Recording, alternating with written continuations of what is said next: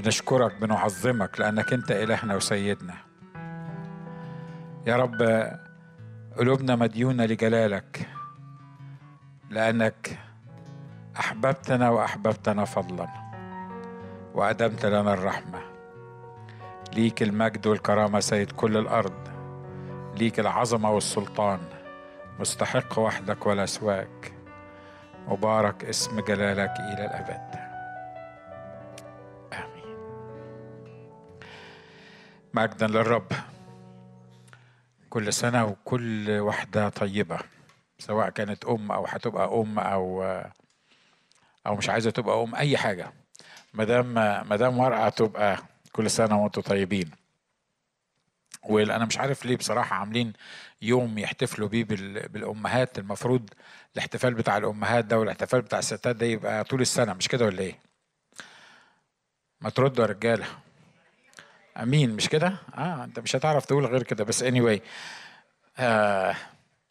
في الدقايق اللي جاية عايزين ربنا يكلمنا كأمهات وكآباء وكسيدات ويدينا فعلا.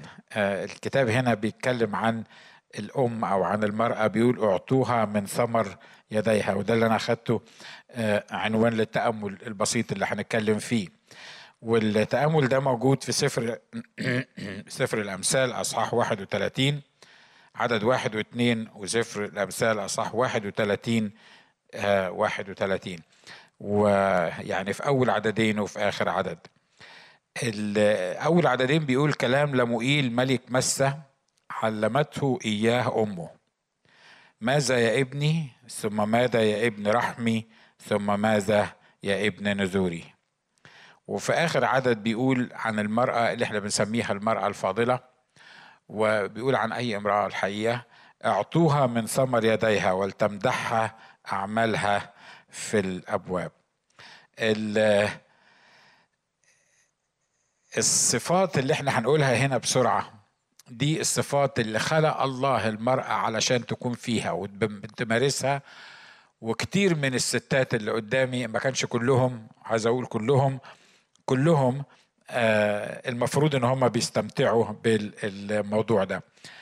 المرأة هنا في الآية اللي قلناها أول مرة، اللي هو كلام لموئيل ملك مسة، بيقول علمته إياه أمه، ماذا يا ابني، ثم ماذا يا ابن رحمي، ثم ماذا يا ابن نذوري. وانا خدتهم من الاخر للاول. ثانك يو برادر. خدتهم من الاخر للاول. فالمرأة هنا مرأة نادرة، وده مهم جدا ان احنا نخلي بالنا منه. انه قبل ما يبقى عندي طفل، وعلى فكرة انا يعني no matter what، الحالة اللي موجودة عندك ولا الحالة اللي موجودة عندك، الله يستطيع أنه يعمل المستحيل. أمين؟ لأن تركيزنا عليه هو، وإحنا شفنا حاجات مستحيلة بتحصل في وسطينا.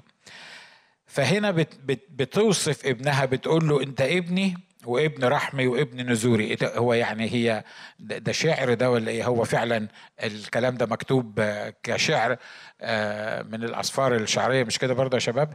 اللي بيدرسوا اللاهوت.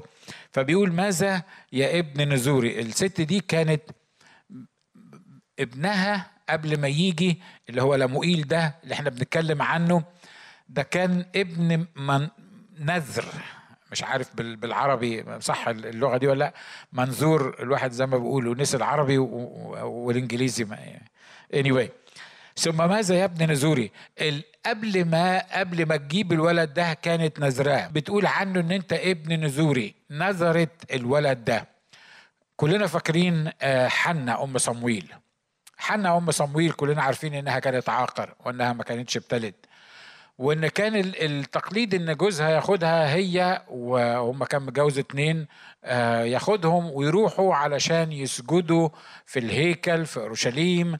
وواحدة معاها أولاد وواحدة ما عندهاش أولاد. وطبعا انتوا عارفين الضراير، يعني ما اعرفش انتوا عندكم في العراق الحكايه دي ولا لا، لكن احنا عندنا في مصر حكايه الضراير، وانا عندي وانت ما عندكيش وانت مش عارف مين، كلكم عارفين القصه.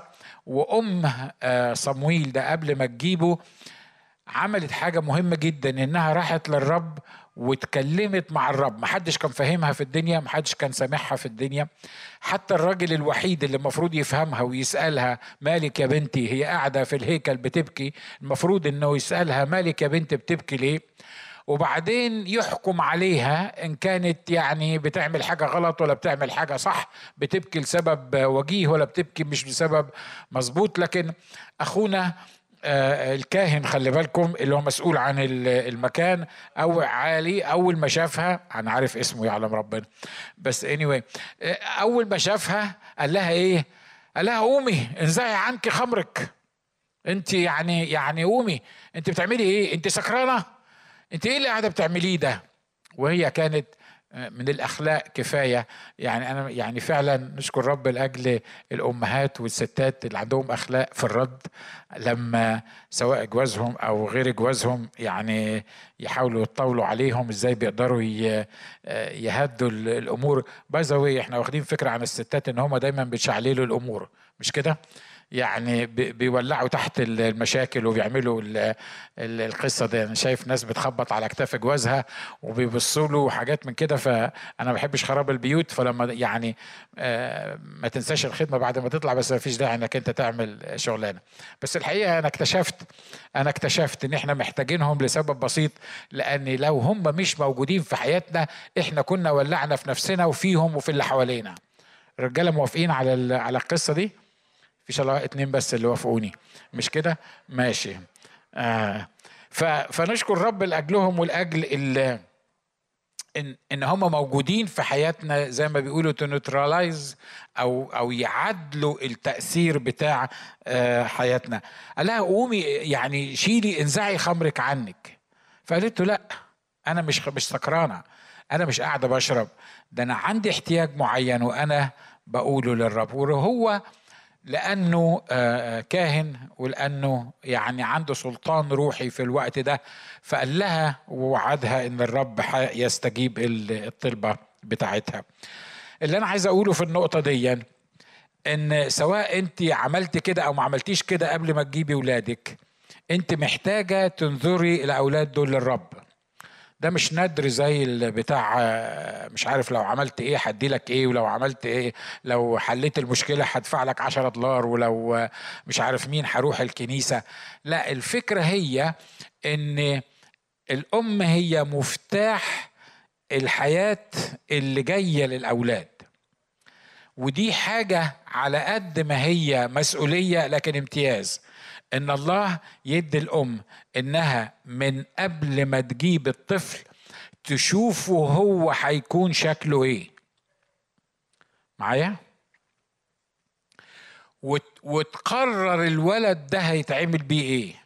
ونشكر الله لأجل أمهات كان عندها، حتى لو ما كانتش فاهمة الطريقة اللي أنا بتكلم بيها دي، لكن كان عندها الإنسايت ده إنها عايزة الولد ده، لأن هو ده هيبقى خادم للرب، لأن هو ده اللي الرب هيعمله بالولد. ودي حاجة مهمة. فهنا المرأة دي مرأة ناذرة واخدة بالها إنها حتى قبل ما تخلف كانت بتنظره للرب. الحاجة التانية، المرأة هي حاضنة، فبتقول له يا ابن رحمي، علمته إياها أمه، ماذا يا ابني، ثم ماذا يا ابن رحمي، ثم ماذا يا ابن نزوري. احنا نشكر الله ان احنا مش عارفين كل التفاصيل اللي بتحصل، حتى الدكاتره اللي موجودين ما اعتقدش ان فينا حد يعرف كل التفاصيل اللي بتحصل ولسه بيحاولوا يكتشفوا ايه اللي بيحصل بالظبط في الجنين في الاسبوع الاولاني وبعدين الاسبوع الثاني، ويطلعوا لنا ابحاث ويطلعوا لك ايده كده ومش عارف مين. ونشكر الله قدامي بتاع 5-6 دكاتره فيعني فاهمين القصه دي. لكن الحقيقه في حاجه بتحصل، انا بتكلم من الناحيه الروحيه، في حاجه بتحصل للطفل ده من ساعة ما بيبتدي يتكون، احنا ما بنشوفوش الا لما نشوفه، لما ينزل، لما نحنا يعني نشوفه بعينينا. لكن الكتاب بيتكلم، واحد من الانبياء بيقول للرب كده، او الرب بيقول له قبلما صورتك في البطن عرفتك، دعوتك باسمك انت لي. يعني بمجرد ما الطفل ده بيبتدي يتكون، وقبل ما يبتدي يتكون، الله عنده ديستني، الله عنده مستقبل للطفل ده، الله عنده تصور للطفل ده، الله ما عندوش غلطة. احنا مرات كتيرة بنعمل الغلطة الشنيعة الكبيرة دي، يكون عندك 3 عيال وبعدين بعد 6 سنين 7 سنين ربنا يديك عيل صغير تاني، كل ما تشوفيه على الصبح تقولي ما تقدميه لحد يقول لك ايه ده، هو الفرق بينه وبين اخوه 10 سنين، تقول لهم اصله كان غلطة. سمعتوا الحكاية دي مش كده؟ ها؟ طبعا انت عجبتك الغلطة دي، بس anyway مش هنتكلم بالتفصيل في الموضوع ده، لكن اصله كان غلطة. وبعد شويه لما تكلمي حد تاني كان غلطه، والواد انت طبعا متخيله انا مش فاهم القصه دي، وبعدين هو في منتهى البساطه ممكن يكون سمعها وسال اخوه الكبير ولا سال اخوه ولو هو فهمها، وهو الولد حاسس انه ده غلطه، ان هو اصلا جه غلطه، او احنا ما كناش عايزين بنات بس غلطه في الاول جابت بنت. حاجات كتيره احنا بالمنتاليتي بتاعه الميدل ايست الحقيقه بنعيش فيها. ففي ناس ليترالي كده، في ناس بتحس انها جايه في الدنيا غلطه. صح اللي انا بقوله ده؟ على فكره ربنا ما عندوش غلط، وما بيجيبش حد غلطه، وما فيش حد بيجي كده على غفله اهو طلعت بنت ولا جت ولا طلع ولد ولا ما كناش عاملين حسابه وما كناش عايزينه. أنا وإنتوا ممكن نفكر بالعقلية العقيمة دي، لكن الله ما بيفكرش بالطريقة دي، لأن الله بيقول كده قبلما صورتك في البطن عملت إيه؟ عرفتك، دعوتك باسمك. الاسم اللي الوالدة اختارته لك، هي شكلها إن هي اللي اختارته لك، لكن أنا دعوتك باسمك لأن أنا عارف منذ أو قبل تأسيس العالم إن أنت هتبقى موجود. وده بيطمني إن الإله اللي أنا بعبده واللي أنا عايش ليه ما بيبصليش على أساس إن أنا أوبس أبوه وأمه عملوا المصيبة السوداء، أنا ما كنتش عايزه بصراحة، أنا ما كنتش عايز أجيبه، بس أبوه وأمه هم اللي جابوه. الله ما بيبصلناش بالطريقة دي، ما بيتعاملش معانا بالطريقة دي، لأن الله ما عندوش غلط، الله عارف هو بيعمل ايه. فهنا بتتكلم الست دي الحاضنه، ودي حاجه نشكر الله احنا الرجاله متهيألي احنا يعني نشكر الله من اجلها، مش كده؟ ليه؟ لان احنا ما بنبرش في العمليه دي. لكن خلي بالك على فكره، لو الام حضنه الواد انت المفروض تحضن الواد والام، فالام تبقى حامل بواحد لكن انت حامل ب2. صح الكلام ده؟ ها؟ أنا عارف مش فيزيكالي، لكن أنا عارف إنه فعلا ده اللي المفروض يكون. عشان كده الأم دي لما بنقولها كل سنة وأنت طيبة، المفروض إن أنا بحس إن أنا جزء منها زي ما هي بتحس إنها جزء مني، أو أنا جزء من. أنا دايما بحب أماني دايما الحكاية دي، لما تيمي مثلا أقول لها على حاجة سوري مثلا أو مش عارف إيه اللي حصل، تقول له حبيبي أنت جزء مني، حبيبي انت جزء مني، حبيبي انت ابني، انت جزء مني. عشان كده هنشكر رب لاجل الامهات اللي موجودين. المراه دي مراه خادمه، بيقول الكلمات دي علمته اياها امه، ماذا يا ابني، ثم ماذا يا ابن رحمي، ثم ماذا يا ابن نزوري. في اوصاف المراه اللي هي اللي جت بعد كده بيقول تقوم اذ الليل بعد وتعطي اكلا لاهل بيتها وفريضه لفتياتها. طبعا احنا لما كنا اطفال ولا واحد كان فاهم امه بتعمل ايه، يمكن انت تكون نبيه بس انا ما كنتش نبيه كفايه، انا كنت فاكر امي دي واحده بتدلع وبتبوس وبتهشك، واخد بالك، وخلاص يعني كمان يعني ومرات كتيره كنت احس ان انا حد قال لكم هاتونا، ما انتوا اللي جبتونا، فانتوا لازم تدلعوا وتهشكوا وتعملوا كل الكلام ده. حد فيكم حس الاحساس الغبي ده قبل كده؟ طبعا ما حدش عايز يرفع ايده، مش كده؟ لا، في 2 3 4 5 مش عارف مين، حد قال لكم هاتونا واحنا كنا عايزين نيجي، واحنا مش واخدين بالنا باللي عملته قبل احنا ما نكتشف انها عملت، لان احنا ابتدينا نكتشف ان في حد بيعتني بينا لما ابتدى مخنا يتكون ويكبر ونفهم ان في حد اصلا بيعتني بينا. لكن هي ما استنتش لما نبتدي نفوق ونعرف ان في حد بيعتني بينا. الحقيقة هي كانت بتعتني بينا حتى قبل احنا ما نيجي في العالم، لأن عشان كده إحنا جينا في العالم، وعشان كده هي اعتنت بينا. عشان كده واحدة من صفات الأمهات، حتى لو ما كانتش واخدة شهادة لاهوت، حتى لو ما كانتش واخدة بتقف على المنبر، دي مدام أم تبقى خادمة. إزاي بتقدر تخدم ولادها اللي موجودين معاها؟ أنا وعدتكم أن أنا هخلص بسرعة. بيقول هنا تقوم إذا الليل بعد وتعطي أكلا لبيتها وفريضة لفتياتها. كم واحد فيكم دخل بيتهم زمان لما كان صغير وبعدين قال لأمه عندك إيه أكل؟ فقالت له حاجة معينة، ركبوا شياطين الدنيا. ارفع إيدك كده، أنا بحسبك مش كده برضه، واخد بالك؟ يعني ما فيش إلا الظلمة اللي عارفة تعمليها. أنا دايما كنت بعترض على العدس الحقيقة، مع إني بحبه الأيام دي مش عارف إزاي، بس anyway كان العدس بالنسبة لنا ده عقاب. لا وإيه، والفرنش فرايز اللي أنا بروح دلوقتي المطعم يقول لي عايز، أقول له فرنش فرايز، ومش المفروض أكلها بس أنا بقول له فرنش فرايز. هما الحاجتين دول اللي كانوا معقديني في عيشتي من لما كانت أمي بتعملهم، العدس والفرنش فرايز. طبعا ما كانش اسمه فرنش فرايز ساعتها، كان اسمه بطاطس. فبالنسبة لنا احنا كنا بنحس انها بتعمل لنا الحكاية دي علشان احنا يعني مش عايزة تبذل مجهود، او يعني ما عندناش اكل، فقالت يلا خلينا نعمل لهم عدس، مع انه كنا بعد كده كنا بنطلبه في المنيو بتاع الاكل بتاعنا. بس في حاجات معينة كده، احنا تركيبات معينة واحنا بنتعامل مع اهالينا واحنا بنتعامل مع امهاتنا، قابلين ده ومش قابلين ده، عايزين ده ومش عايزين ده. ليه؟ لأنه إحنا بنحكم على الأمور بعقلنا إحنا، بإمكانياتنا إحنا، باللي إحنا بنحبه واللي إحنا ما بنحبوش. الست دي كانت تقوم والليل بعد وتعمل أكل لولادها. تصحى الصبح، إحنا كنا نصحى الصبح نلاقي السندوتشات جاهزة، مش كده ولا إيه؟ والبيض مسلوق والبسطرمه محطوطه في السندوتشات. معرفش انتوا كنتوا بتاكلوا ايه في العراق، بس انا بتكلم على اللي كنا بناكله في المصري.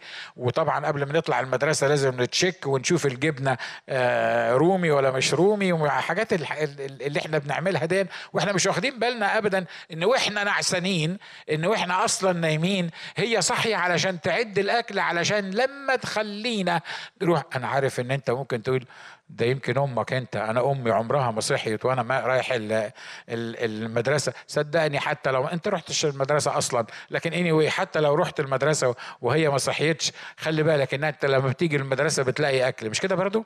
حد فيكم كان بيجي من المدرسه امه تقول له انت تلبس المرياله بتاعتك وتروح تطبخ؟ متهيألي ما بيحصلش، مش كده ولا ايه؟ لو كانت كده يبقى كلمني عنها عشان يبقى في تصرف تاني في الموضوع. لكن اللي انا عايز اقوله انها الست دي بتخدم، وهي مش منتظره حد يقول لها متشكرين.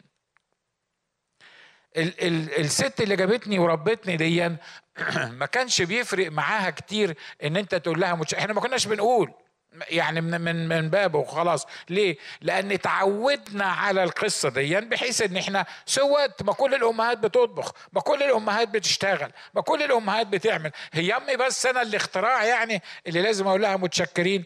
عشان كده عايز أقول لك حاجة، لو كانت أمك لسه عايشة، أنا بتكلم very serious، لو كانت أمك لسه عايشة أشكر ربنا أنها لسه عايشة، واتصل بها بالتليفون وقول لها سوري إن أنا في ساعتها، ساعة ما كنت بتعملي كده أنا ما كنتش مقدر الكلام ده، وكنت باخد الكلام ده كأنه حاجة أنت غصب عنك لازم تعمليها.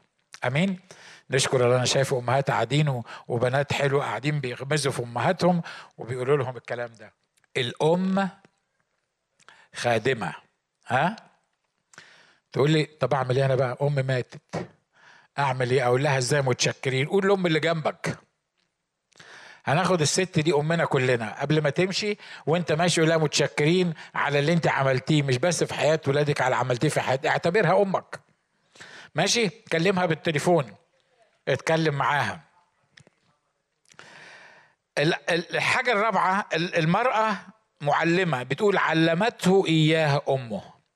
تقول لي يعني إيه المعلمة؟ يعني كانت بتعلمني يعني دم ما بتعرفش تقرأ وتكتب.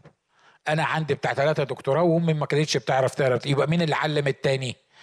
يبقى أنا يعني ده أنا اللي كنت بصحح لها الأمور. ده أنا، أنتوا عارفين الولاد في أمريكا هنا بعد ما تيجي 3 4 سنين تجيب العيل مفعوص كده، بعد ما يبقى عنده 7 8 سنين يقول لك داد يو دونت نو انا اقول لك تتصرف ازاي. حصل بيحصل مش كده. انا هقول لك لو عنده 15 سنه تبقى وعيتك مش فايته. ليه؟ لان هو الوحيد اللي فاهم في الدنيا. لو كمل بقى 25 سنه انسى انك انت اصلا موجود في الحياه. ليه؟ لان هو متخيل ان هو اللي بيعلمك مش انت اللي بتعلمه. لكن عايز اقول لك حاجه، ان الطريقه اللي انت بتتكلم بيها، ان اللغه اللي انت بتتكلمها، ان الالفاظ اللي انت بتنطقها، اي حاجه في شخصيتك ده هي اللي عملتها. صح مش كده ولا ايه؟ مين علمك الكلام؟ نزلت من بطن امك بتتكلم؟ متهيألي لا، مش كده ولا ايه؟ لكن في واحده قالت لك قول ماما بابا، صح؟ متهيألي ما حدش ما عملش الحكايه دي، مش كده؟ وابتدت شويه شويه تعلمك. يا سلام على اول مره مشيت فيها، كنت عامل زي فطوطه كده، وهي كانت يا يمكن لما ما كانش فيه طبعا اكيد على ايامك، انا بتكلم على ايامي وايام ابو فادي مثلا، ما كانش فيه كاميرا عشان تيجي تاخد لك اول خطوه وانت ماشي. لكن قد ايه لما كبرنا وبقينا امهات وابهات عرفنا ان هي كانت بتعمل ايه، ان الخطوه اللي كنا بناخدها دي اللي كنا بنقع فيها كانت بالنسبه لها اختراع كبير جدا. ليه؟ دي اول خطوه، دي تاني خطوه، دي تالت خطوه. الكلمه اللي انت بتقولها كان كل ما حد يخش تقول له بيقول بابا بيقول ماما، كما لو كان اختراع ان انت بتقول بقى، هو كان بالنسبه لها اختراع. معلش انا برجعك بس للايام دي، عشان كده انت محتاج تقول لامك متشكرين. والام هي المدرسه، دي نعمه، دي عطيه، وفي الوقت نفسه ده اللي احنا بنقوله، انها الكتاب بيقول هنا تفتح فمها بالحكمه وفي لسانها سنه المعروف. بتعلمك ازاي تتكلم، ازاي تتحرك، ازاي تقول. وده يخلينا نقول للاباء والامهات اللي موجودين قدامي، احنا علينا مسؤوليه. احنا علينا مسؤوليه كبيره. احنا علينا مسؤوليه كبيره، امين. احنا علينا مسؤوليه نعلم ولادنا ان هم يجمعوا. واحنا جايين بعد ما خلصنا، انا بشكركم جدا بايزاويه على كل التهنئات اللي انتم كتبتوها على الاجل اندي. واحنا جايين بيوصلنا في المحطه، فبيقول لي بابا شفت الست القسيسه، لان هم كان الاحتفال بتاعهم بتاع التخرج في كنيسه. بيقول لي شفت الست القسيسه اللي واقفه، الكليه اللي هم فيها كنيسه رائعه، يعني المبنى هتشوفوه في وقت من الاوقات، مبنى يعني خيالي اللي هم عاملين فيه الاحتفال ده. والمبنى الكبير ده المسؤولة عنه واحدة قسيسة، مش عيب. وبعدين واقفة بتتكلم مش قادرة تقول مثلا باسم الآب والابن والروح القدس.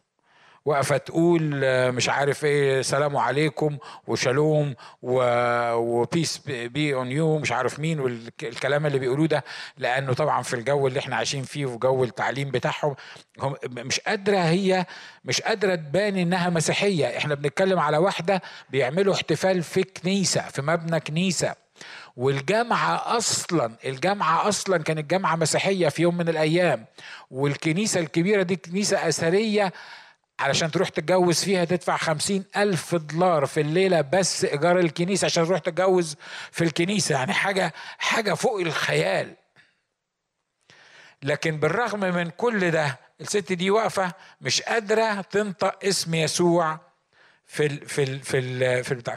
واحنا جايين أندي بيقول لي أنا عملت حاجة، هو طبعا واقفين في التخرجات، قال لي أنا عملت حاجتين أول ما يعني قبل ما يبتدي الاحتفال بتاع التخرج. قلت له واحدة منهم، قلت له أنا بشكرك لأن أنت وصلتني للمرحلة دي. الحاجة التانية بيقول لي أنا قلت له يا رب أنا بعتذر لك لأن إحنا في الكنيسة ومش قادرين ننطق اسمك. واضح اللي أنا عايز أقوله؟ يعني هو وهو بيتخرج بيصلي، واحدة منهم شيء طبيعي طبعا لازم يصلي يقول له اشكرك، يعني هم لا يشكروا مين، يعني هو مين العمل كده.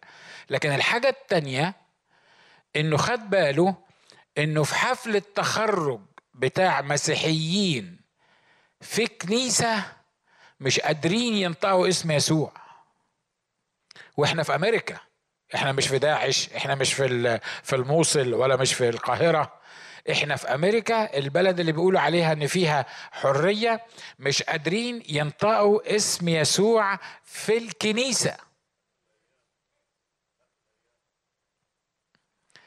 لما قال كده انا فكرت في حاجة يعني حاجة، طبعا حاجة تحزن ان الوضع يبقى بالمنظر ده، بس انا قدرت اقول اشكر الله ان اتزرع فيه انه حتى وهو في الحفلة بتاعة التخرج بتاعته بيفكر في يسوع، وبيفكر في انه ازاي احنا مش قادرين ننطق اسمك في وسط الحفلة بتاعة التخرج.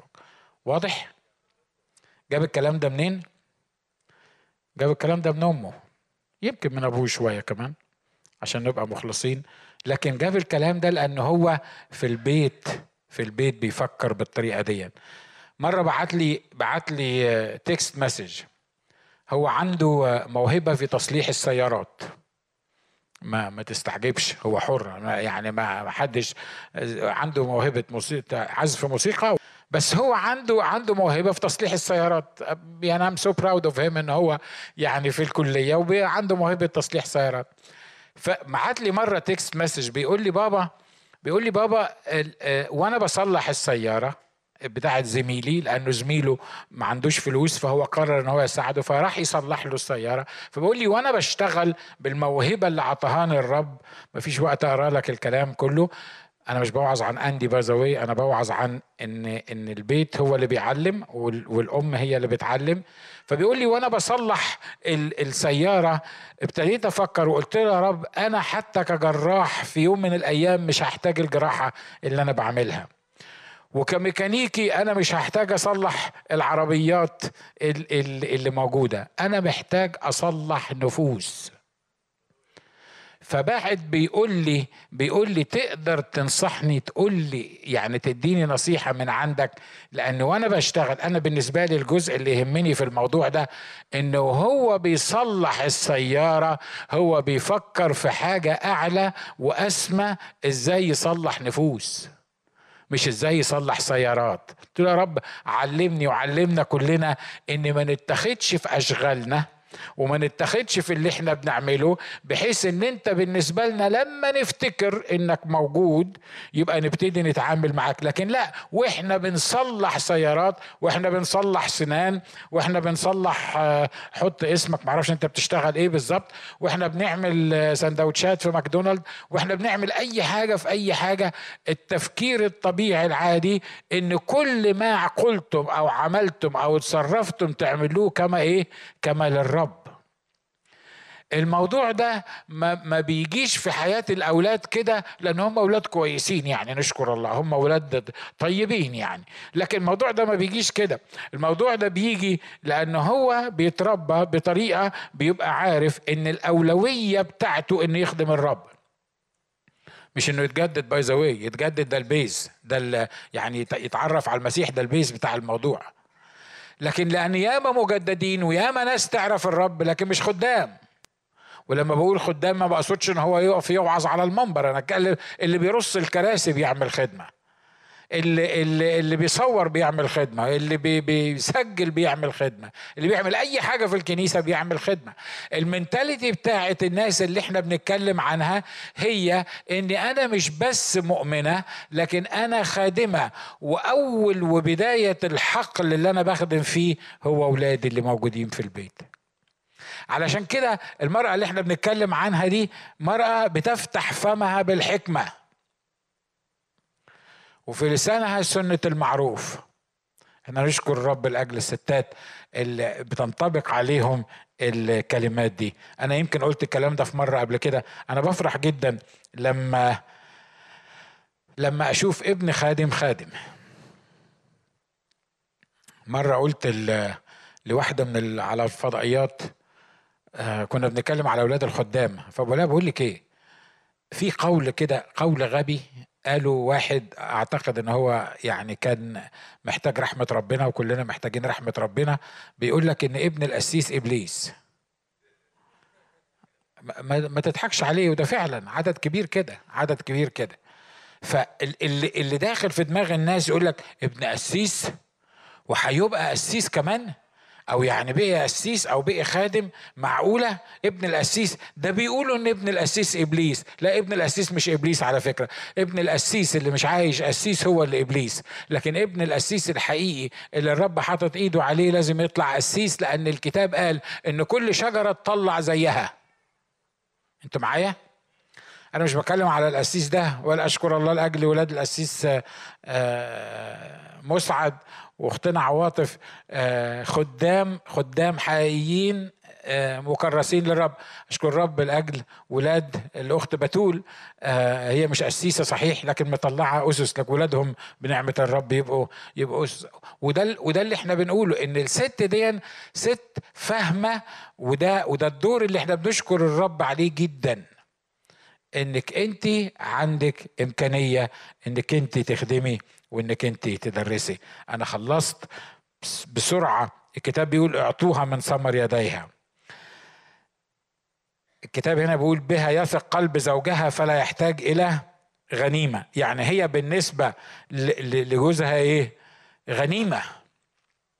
هي مش واحده مش عارف ربنا جوزهاني ليه بصراحه، هو انا ما كنتش ناوي اتجوزها، يعني هو انا كان معروض عليا بتاع 5 بنات بس اتصيت فيها. انا مش بتكلم عليا، انا بتكلم على بعضنا. متخيل الحكايه دي؟ يعني انا عارف كانت لي فين دي، انا عارف طلعت لي منين دي، انا عارف مش عارف مين. اشكر ربنا، اشكر ربنا، واعرف ان انت معاك غنيمه، لانك لو بتفكر بالطريقه دي تبقى ما تستاهلش اي واحده موجوده معاك، حتى لو كانت سيئه برضو ما تستاهلهاش، لانك انت بتفكر بالطريقه دي. واضح اللي انا عايز اقوله؟ حد زعلان مني من الرجاله؟ لما تعامل مراتك كغنيمه بيقول الكتاب كده انك تعمل ايه؟ اعطوها من ثمر يديها. لما تحس ان مراتك غنيمه تحس انك انت معاك حاجه، قيمه، معاك غنيمه انت بتثق فيها، انت بالنسبه لك هي كل حاجه، هي غنيمه. امين؟ مش غنيمه عشان تلهطها، لكن anyway انت فاهم. بها يثق قلب زوجها فلا يحتاج الى غنيمه. الحاجه الثانيه اعطوها من ثمر يديها، اجعلها معروفه في الابواب. الكتاب بيقول هنا هي بتعمل ايه؟ زوجها معروف في الابواب حين يجلس بين مشايخ الارض. يعني لما بيتكلموا عليه يقول لك عارف الراجل ده اللي هو جوز فلانه، بيعرفوا الراجل بالست، مع ان المفروض احنا طبعا ناس شرقيين يعني ما يعرفونيش بمراتي، مش كده؟ لا، لازم مراتي يعرفوها بيا. الاخت اماني مرات القسيس ناجي تبقى وقع سودة لو قالوا القسيس ناجي جوز الأخت أماني، تبقى بالنسبة لنا احنا عرب دي تبقى حاجة. أنا عايز أقول لكم حاجة بأمانة وقدام الرب، ومش عشان هي موجودة وأنا مش خايف منها، عشان تعرفوا إن أنا يعني anyway أنا ما بيهمنيش أبدا إن حد من اللي بيعرفوها يقولوا ده القسيس ناجي، ده مراته أماني. كتير في الكنيسة هنا يعني بحس انها هي قريبه للناس اكتر مني. ليه؟ مش عايز اسمي اسماء، يعني ممكن اسمي اسماء واقول صح فلان صح فلان صح فلان، مش كده؟ بحس انها قريبه للناس اكتر مني، بحس انها هي ماسكه الصمام. عارف؟ لان الكنترول دي ممكن تتفهم غلط.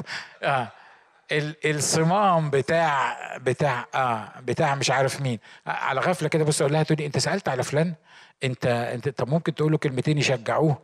او لا هو يعني مش عارف ان انا بحبه، هو مش عارف ان هو زي ابني. تقول لي هو عارف، بس هو عايز كلمتين، هو عايزك تقول له كلمتين. انا بكسفش من ان انا بقول كده. ليه؟ لانه